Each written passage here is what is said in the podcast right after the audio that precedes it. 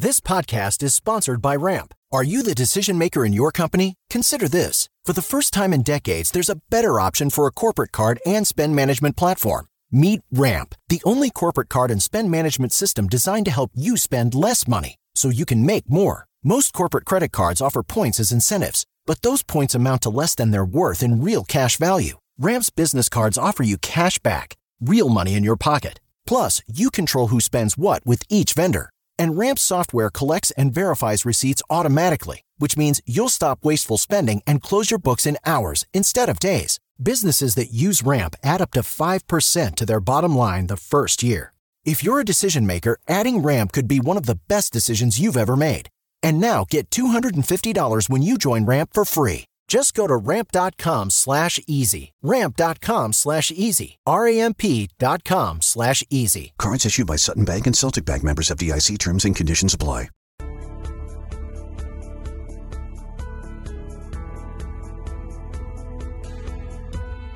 Welcome to the Nuggets Podcast. I'm your host, David Sammel, and each week we'll be discussing a topic that will provide you with food for thought to help you on your journey.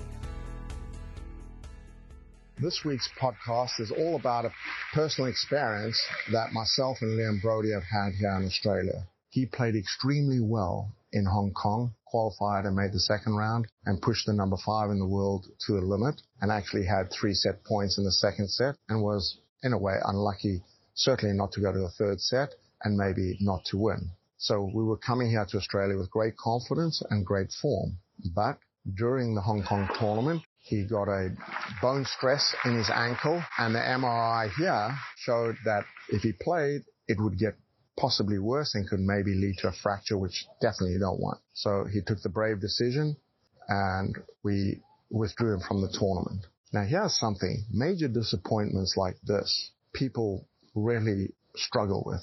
I'd like you to think of it like a bouncing ball. Now, a bouncing rubber ball. Imagine if you bounce that ball onto the ground, the first bounce, if you do it with a little bit of force, first bounce is going to bounce higher than from where you threw it from. In other words, okay, the first bounce and how fast you push back, in other words, how quickly you recover from a disappointment and bounce back, determines, I think, eventually how high you get. You've got a good chance of rebounding as high, if not higher. Think about it. After the first bounce, the second bounce, it bounced about half as high again, and then half as high again, and half as high again, and eventually it's just rolling on the ground. When you have a setback, try to bounce back immediately because the chance then is that you're going to be able to bounce back higher. The longer you wait, the longer you stay depressed, the longer you stay disappointed, the harder it is to bounce back up. And if once you're rolling on the floor, it's like starting again. You don't want to have to go to that place. You've maybe built some real confidence and doing really well in whatever you've chosen to do. You have a setback.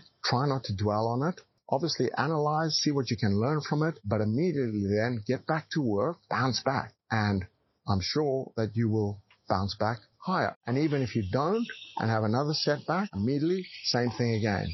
Because I promise you eventually you're going to get enough force on that bounce back to come back really high. But life is like that. Nobody can really stay at this high point for their whole life. Everybody experiences disappointments, including the guys hitting in the background here. What you want to do is be so determined that disappointments are actually just part of the journey.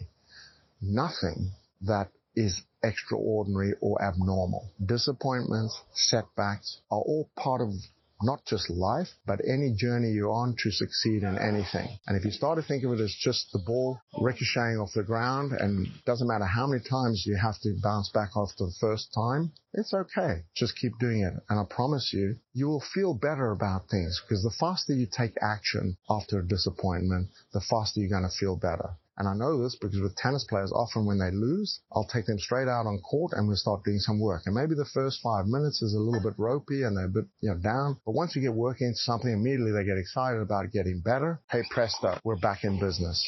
So if you want to keep the setbacks as short as possible, bounce back immediately. Thank you very much. And I'll speak to you again next week with another podcast, David Sammel Nuggets. Please, you know, subscribe, follow me on media, get excited about what I'm trying to tell you in these podcasts because I believe from personal experience that this stuff actually does work.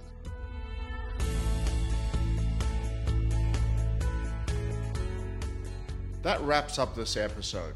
Be sure to grab the freebie in the show notes a guide to the difference between belief and confidence. Please leave a review on Apple Podcasts and subscribe on YouTube for more. See you in the next episode.